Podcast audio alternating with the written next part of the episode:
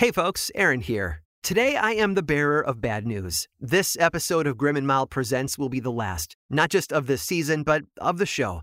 We've covered so much over the past four seasons, and I hope that our journey through the high seas and the back roads of America have helped you gain a better understanding of who we are as a people and how nuanced and textured our history is as a nation.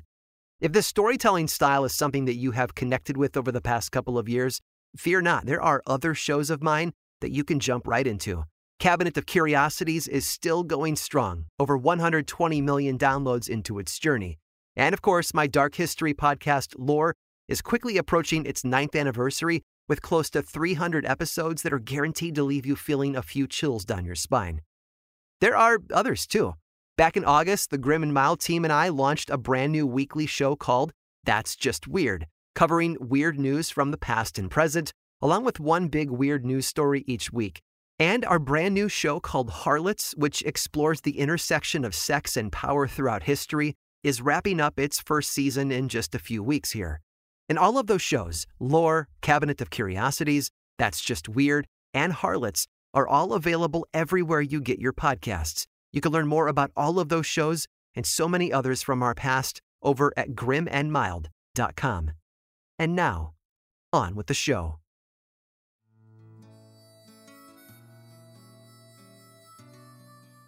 To American settlers, the West was a land of opportunity. Its soil was rich with nutrients for growing all kinds of crops. Its hills and mountains were teeming with fortune, just one heave of the pickaxe away. But even after the gold rush had ended and East Coast transplants moved back home with their sifting pans between their legs, California still had more to offer. In 1915, a whole new group of people set out west to seek their fortune and their freedom, thanks to one man. Thomas Edison. Filmmakers had gotten their start in Fort Lee, New Jersey, which was right across the Hudson River from New York. The land was cheaper than it was in the city, yet still close enough for Broadway actors to take the ferry over to make movies. But New Jersey was also home to the kinescope patent holder Thomas Edison.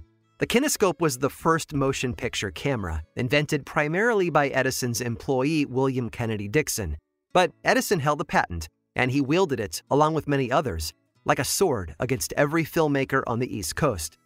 In 1907, Edison partnered with several other patent holders like camera company Biograph and film manufacturer Eastman Kodak to create the Motion Picture Patents Company, otherwise known as the Edison Trust. This cartel licensed its patents out to six of America's largest filmmakers so they could make their movies. But those films could not be sold directly to distributors.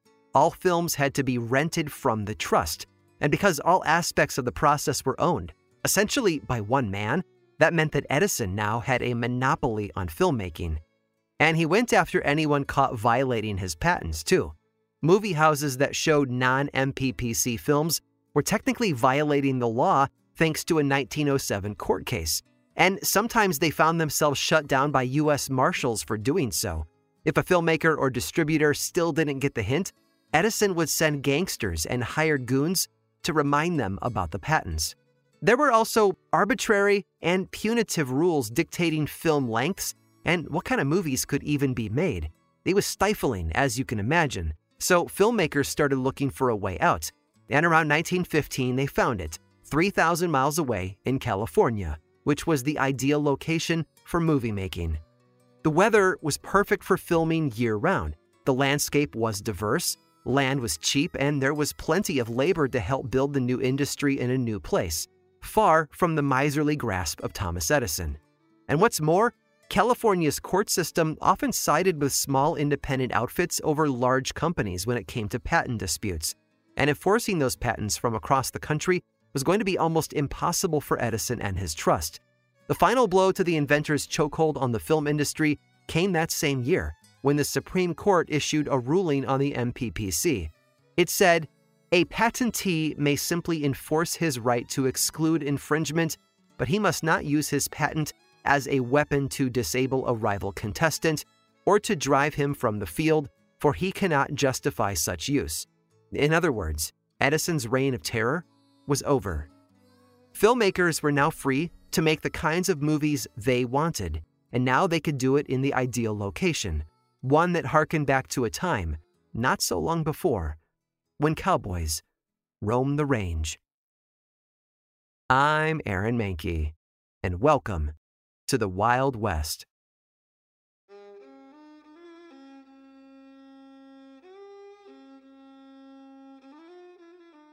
In 1962, Paramount Pictures released the John Ford Western The Man Who Shot Liberty Valance.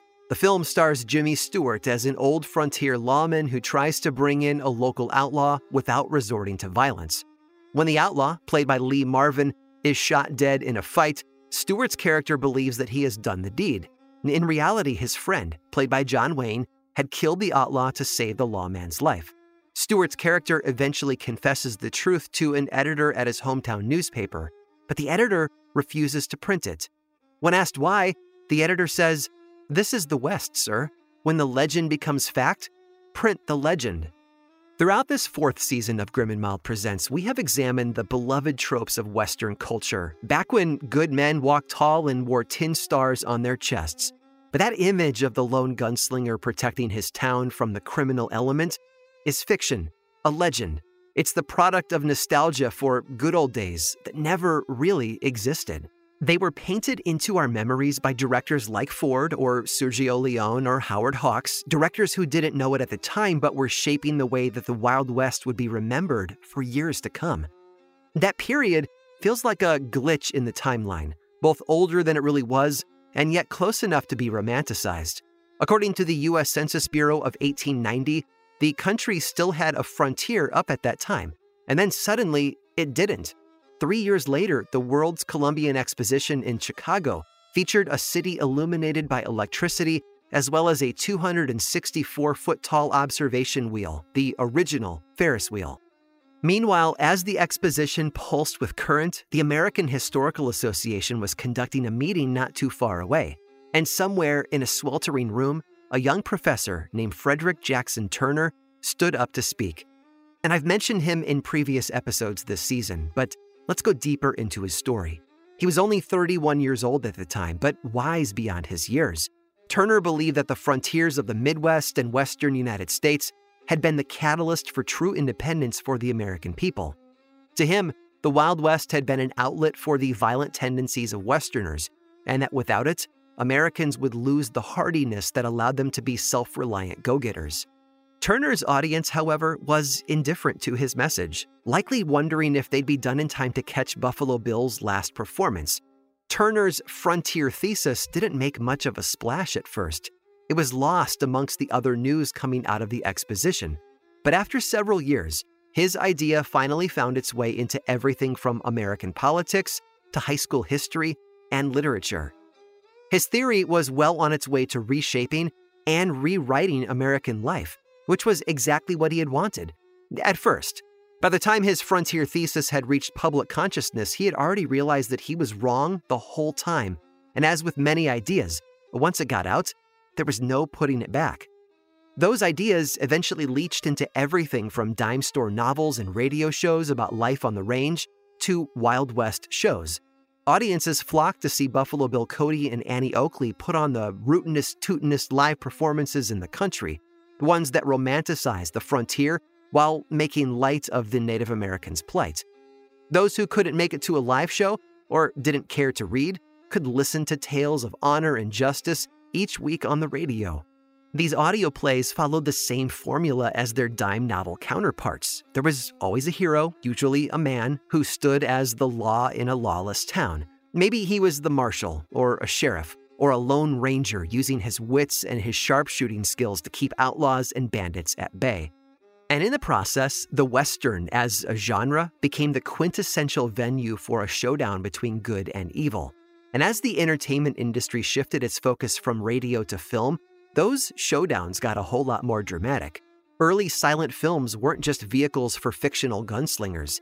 Edison's earliest shorts captured reenactments from Buffalo Bill's Wild West show. Viewers could catch a glimpse of Annie Oakley giving a demo of her sharpshooting skills, or of a Native American performing a traditional buffalo dance. Before John Wayne or Gary Cooper put on their spurs, Americans got to see a version of the Wild West that they had only dreamed about. Not long after these Edison films debuted, Edwin S. Porter filmed the very first Western, The Great Train Robbery. At only 11 minutes long, it told the sordid and bloody story of a violent robbery aboard a locomotive. And it was only the beginning, too. The Great Train Robbery led the way for an entire genre of motion pictures that appealed to all kinds of people, but mostly conservative Americans longing for the good old days when men were men and the law was respected. At least, that's how they saw it. In reality, the Western was about to become a metaphor for doing the right thing against a corrupt system of oppression, of standing alone for what was right, when everyone else was saying that it was wrong.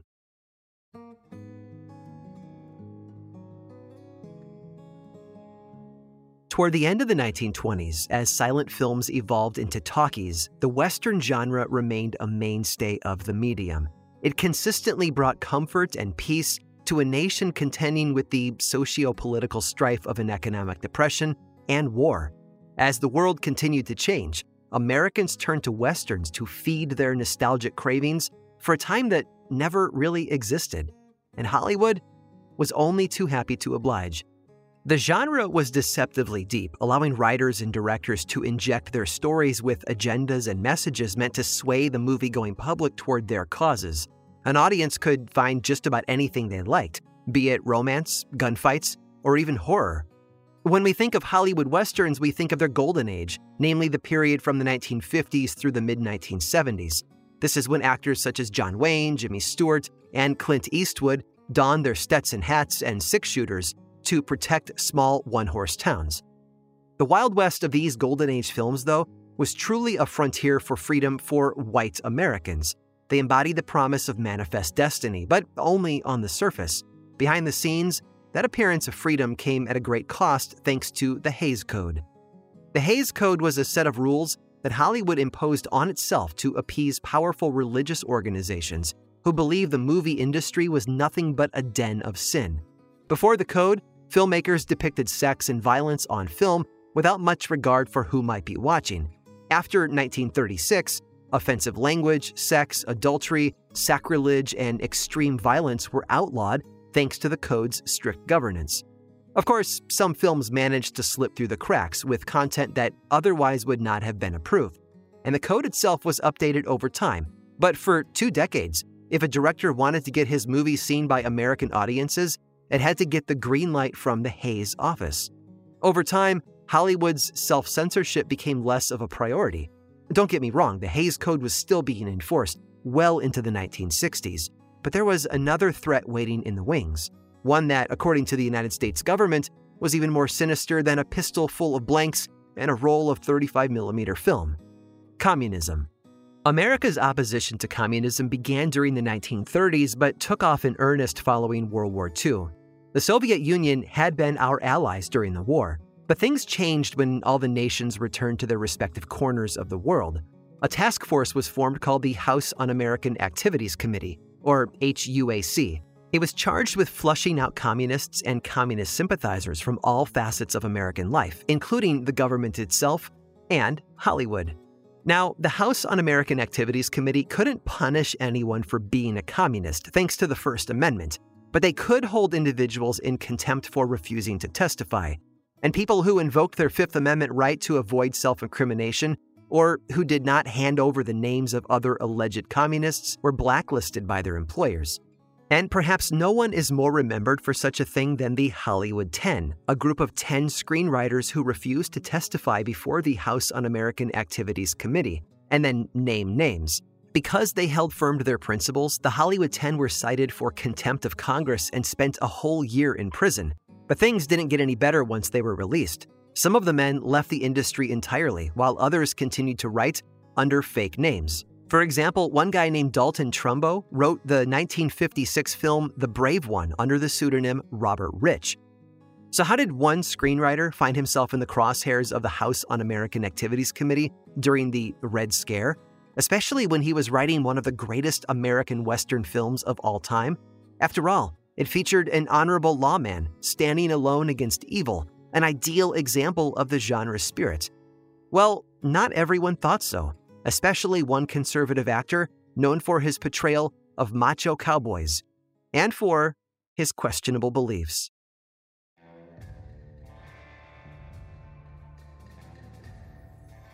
Carl Foreman had written a number of films before 1951, including war pictures, noirs, and literary adaptations. He was a skilled screenwriter who knew how to tell a good story, and one year after the end of World War II, he decided to tell a new kind.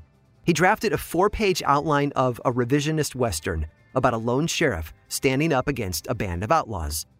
Now, for those that don't know, revisionist Westerns sort of tossed aside the American individualism and ideals of the older films within the genre, choosing instead to bring light to the corruption and moral ambiguity of the bygone era.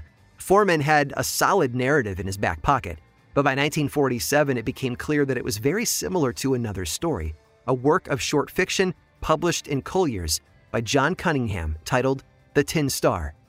So, Foreman bought the rights to the story and got to work on a screenplay, pulling from both his outline and Cunningham's piece. It was called High Noon, and it was about more than just good versus evil. This was an allegory about global unification against tyranny. It was a statement in support of democracy. Now, we don't need to understand the intricacies here, but just know this such a plot would have been plenty popular during the war. But after rampant anti communist attitudes took hold in the late 40s, things had changed. Foreman was at the top of his game in 1951, and he continued to plug away at the script. He was working for a well regarded production company. He'd been nominated twice for Best Screenplay, and he had just moved into a Brentwood college once owned by Orson Welles and Rita Hayworth. And then it happened. Foreman opened his mailbox to a letter printed on pink paper. It had come from Washington. He had been summoned to testify before the House Un American Activities Committee. Now, Foreman had two options. He could fully cooperate with their investigation and give up the names of any supposed communists that he might know. Or he could lie, hide, and try to muddle the truth as much as possible. Unfortunately, the proof was already there. Carl Foreman had been a member of the American Communist Party from the years 1938 until 1942. And he hadn't been the only one. A number of Hollywood writers and actors had joined the party around that time. But Foreman left after he enlisted to serve in World War II. Now he had to choose between being a rat or killing his career, and neither option was ideal. Luckily for him, he didn't have to appear right away. His appointment with Congress wouldn't be for another few months, so he continued to work on High Noon. And the more he considered the story, the more he thought of his immigrant family, of his socialist mother, of the Great Depression and how it had ended their business and wiped out their fortunes. They had swung hard left politically because of the crash, and Foreman was no different. He knew that the blacklist was going to devastate Hollywood and the country as a whole, so he came to a decision, one that would change his life and the landscape of the Western genre in Hollywood forever. He tweaked the plot of High Noon to reflect the current American political climate. His protagonist, a marshal named Will Kane, would represent Foreman himself, a solitary force of good going up against the bandits of the House Un American Activities Committee. The townspeople that Kane failed to recruit to help him take on the outsider threat were now Foreman's fellow screenwriters and other professionals who stood idly by as the government brought its boot down on him. But Carl Foreman had a supporter who also felt the pressure of Washington's anti communist committee. His name was Stanley Kramer. Kramer was the producer of the film and Foreman's friend. He had signed a five year, 30 film deal with Columbia Pictures, which had been a major milestone for his fledgling company. But Foreman now had a major target on his back, and every day he continued to work on the project, that bullseye widened a little more to include Kramer himself. But just like Carl Foreman, Stanley Kramer had a choice to make. He could stay true to his friend and risk his production company, or cut Foreman loose and destroy the man's career. It didn't help that Carl had never written a Western before, and the picture's director, Fred Zinnemann, had never directed one. But this wasn't a shoot 'em up like the Westerns of old. This was a character driven story with sharp dialogue and tightly wound suspense the latter of which was emphasized by the frequent appearance of ticking clocks throughout the film, each of them counting down to the 12 p.m. mark when the protagonist's enemy was scheduled to finally make his appearance.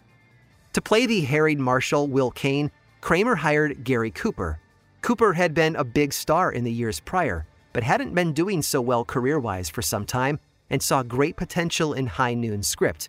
His love interest was played by an up and comer that you may or may not have heard of, Grace Kelly the future princess of Monaco. While the producers secured the cast and prepared the shoot, Carl Foreman's date with the House Un American Activities Committee began to draw closer. Gary Cooper wound up befriending Carl over the course of their working together on the film, and even volunteered to speak before the committee on his behalf. But Foreman's lawyers refused to allow it. Finally, Stanley Kramer had had enough. Washington had been breathing down his neck for some time, so he confronted Carl Foreman with two demands. First, he needed to resign from High Noon, and second, he had to sell off his stock options in the picture. Foreman refused, though, which led to Kramer firing him anyway. But there was just one problem. Foreman hadn't signed a contract deferring his salary.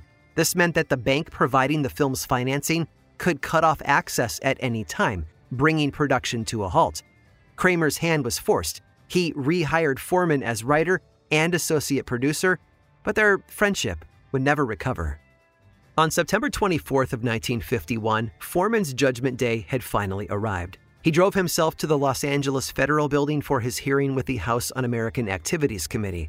They asked him if he was a member of the Communist Party, which he answered truthfully. He was not currently a member of the party, as evidenced by the loyalty oath that he had just signed. But when he was asked if he had ever been a member prior to 1950, Foreman pled the fifth. He also wouldn't give up the names of any other communists that he knew. His testimony led to disastrous consequences for his career, with stakeholders and company directors of High Noon legally removing all traces of him from the picture. Foreman also accepted $150,000 in exchange for his associate producer credit. Some felt that he should have held firm, but he needed the money. It didn't matter that he was one of the best screenwriters Hollywood had to offer. He was officially blacklisted. And now, he was out of a job.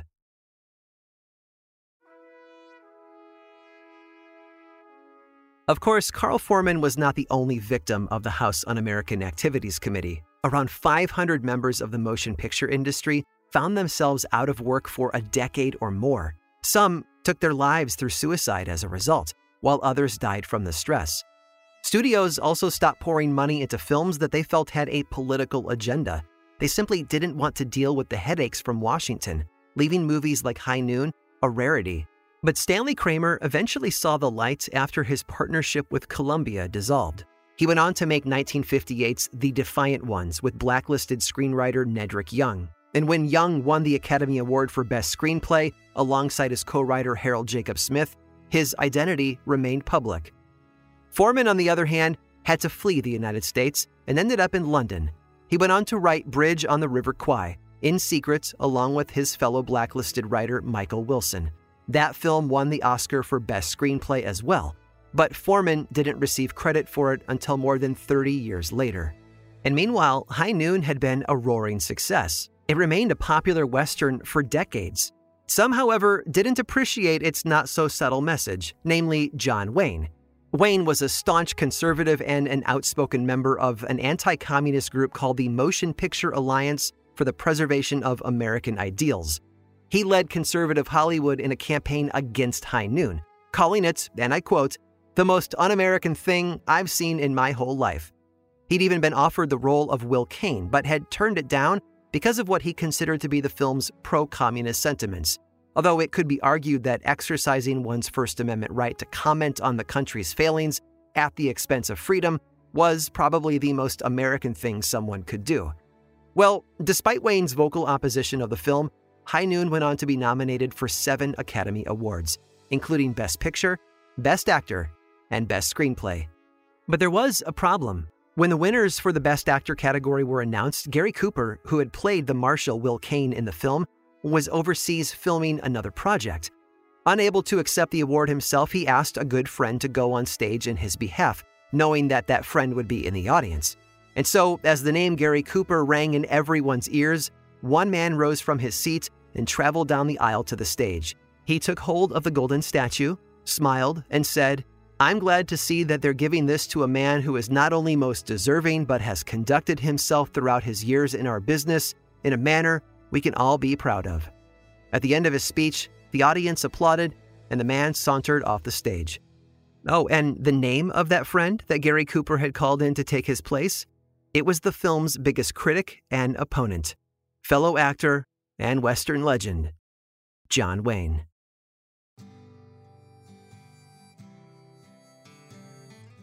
I truly do hope that you've enjoyed our journey through the Wild West over the past 13 episodes. It's a misunderstood and misrepresented period of American history, but my team and I firmly believe that the stories we presented to you offer a more accurate and more nuanced look at what really happened. And if you enjoyed today's exploration of how Hollywood cashed in on the myth of the West, then you'll want to stick around through the sponsor break. We've saved one more powerful story, and my teammate Ali Steed will tell you all about it.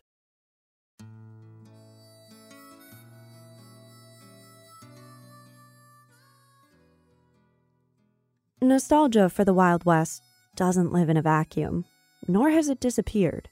It's still all around us, evident in television shows like Yellowstone, which presents a modern take on the sanitized, whitewashed, and ultra violent version of what men like John Wayne thought the Wild West was actually like. Or in Westworld, where the audiences can live vicariously through characters who get to explore their wildest Wild West fantasies. Above all else, these shows leave viewers wondering would I have been a hero with a badge on my chest? Or would I have been the outlaw, clad in all black and taking what I wanted? Well, once upon a time, for a little while, that question could have been easily answered in a place called Palisade, Nevada. It all started in the 1840s when a new railroad was proposed that would connect the east and the west coasts. Railroad executives didn't have time to waste on figuring out treaties or territorial rights, so they just started petitioning Congress. The concept was rejected year after year until the passage of the Railroad Act of 1862, which allowed the new track to be laid. The plan was to have the Central Railroad Company of California meet the newly created Union Pacific Railroad in the middle of the country. Construction began in 1863 with much of the labor being performed by immigrants from China and Ireland. Meanwhile, the government worked out with the railroad companies where new stations and therefore new towns would be built. There was no rhyme or reason to it. Pins were tossed onto maps with little regard for the viability of the towns that were being proposed. Some would thrive, while others would succumb to the dangers of frontier living. Gold fever back in the 1840s had helped flood the West with fresh blood, but towns that sprouted overnight seemed to disappear almost as quickly when those gilded promises were washed away like grit in the river. One town named Palisade was founded in 1868. It was meant to be a stop on the Central Pacific Railroad, which would bring people to and from Nevada. This included wealthy investors in the nearby silver mine, Palisade promised to become a prominent destination with folks coming through on their way to Chicago or San Francisco. Unfortunately, few passengers really stuck around and spent money there. It was a small town with a population of only 600 people, and other than the silver mine, there wasn't a lot to do. Word of their guests' disappointment made it back to the townsfolk, who understood what was missing the full Wild West experience. You see, years earlier, pioneers had traveled out west and written to their friends and family and even to newspapers back east about their exciting adventures. Their readers had gotten a taste of the lawlessness and danger that was apparently prevalent in the western boomtowns like Palisade. Unfortunately, when those visitors trekked out, they didn't exactly get the experience they were hoping for. So the citizens of Palisade decided to take matters into their own hands. In the early 1870s, when trains pulled into Palisade Station, passengers could expect to see lawmen and outlaws having shootouts at high noon in the middle of the street. Bodies hit the floor while bank robbers made daring escapes in broad daylight. It was exactly what they'd read about in the news articles and dime novels. And it was completely fake. The whole town was in on it, including the pistols, the bank robberies. They'd even gotten animal blood from nearby slaughterhouses to sell the grisly death scenes. No one missed out on the fun. Even the local Shoshone tribe members got in on the action by performing raids on the town, really selling battles with locals and pretending to scalp them at the end. Even railroad employees were known to sneak actors onto the trains to set everyone up before they pulled into Palisade. Funnily enough, despite the town's notoriety as a den of sin and violence, it had no sheriff. Over the course of these reenactments, more people were killed in Palisade than actually lived there. And the travelers were none too observant. They never noticed that they themselves weren't the targets of these ruthless outlaws. Over time, as the West was settled and fewer and fewer people were coming through looking for a show, Palisade and other boom towns folded up shop. The pops of gunshots were soon replaced with the eerie sound of wind whistling through a ghost town. A flood in 1910 decimated the area, and by the 1930s, the railroad had shut down as well. Buildings disappeared, leaving nothing behind but the land. But the name Palisade would grace Americans' lips a couple of more times before fading into complete obscurity. According to one legend, President Herbert Hoover was passing through in 1932 when his train was overcome by strangers armed with two dozen sticks of dynamite. Two men reportedly scuffled with the railroad inspector before running off. One inspector claimed there hadn't even been dynamite to begin with. Finally, in 2005, the heir to the town of Palisades sold it at auction for $150,000. It's not known who bought it, but according to one article, a whole lot of nothing in the middle of nowhere sold for $150,000, the most money ever paid for nothing that anyone could remember. Sadly, that's what remains of the Wild West today. Romantic notions of a time that never really existed. In other words, a whole lot of nothing. Grim and Mild Presents The Wild West was executive produced by me, Aaron Mahnke, and hosted by Aaron Mahnke and Alexandra Steed. Writing for this season was provided by Michelle Muto, with research by Alexandra Steed, Sam Alberti, Cassandra De Alba, and Harry Marks. Fact checking was performed by Jamie Vargas, with sensitivity reading by Stacy Partial Jensen. Production assistance was provided by Josh Thane, Jesse Funk, Alex Williams, and Matt Frederick. To learn more about this and other shows from Grim and Mild and iHeartRadio, visit grimandmild.com.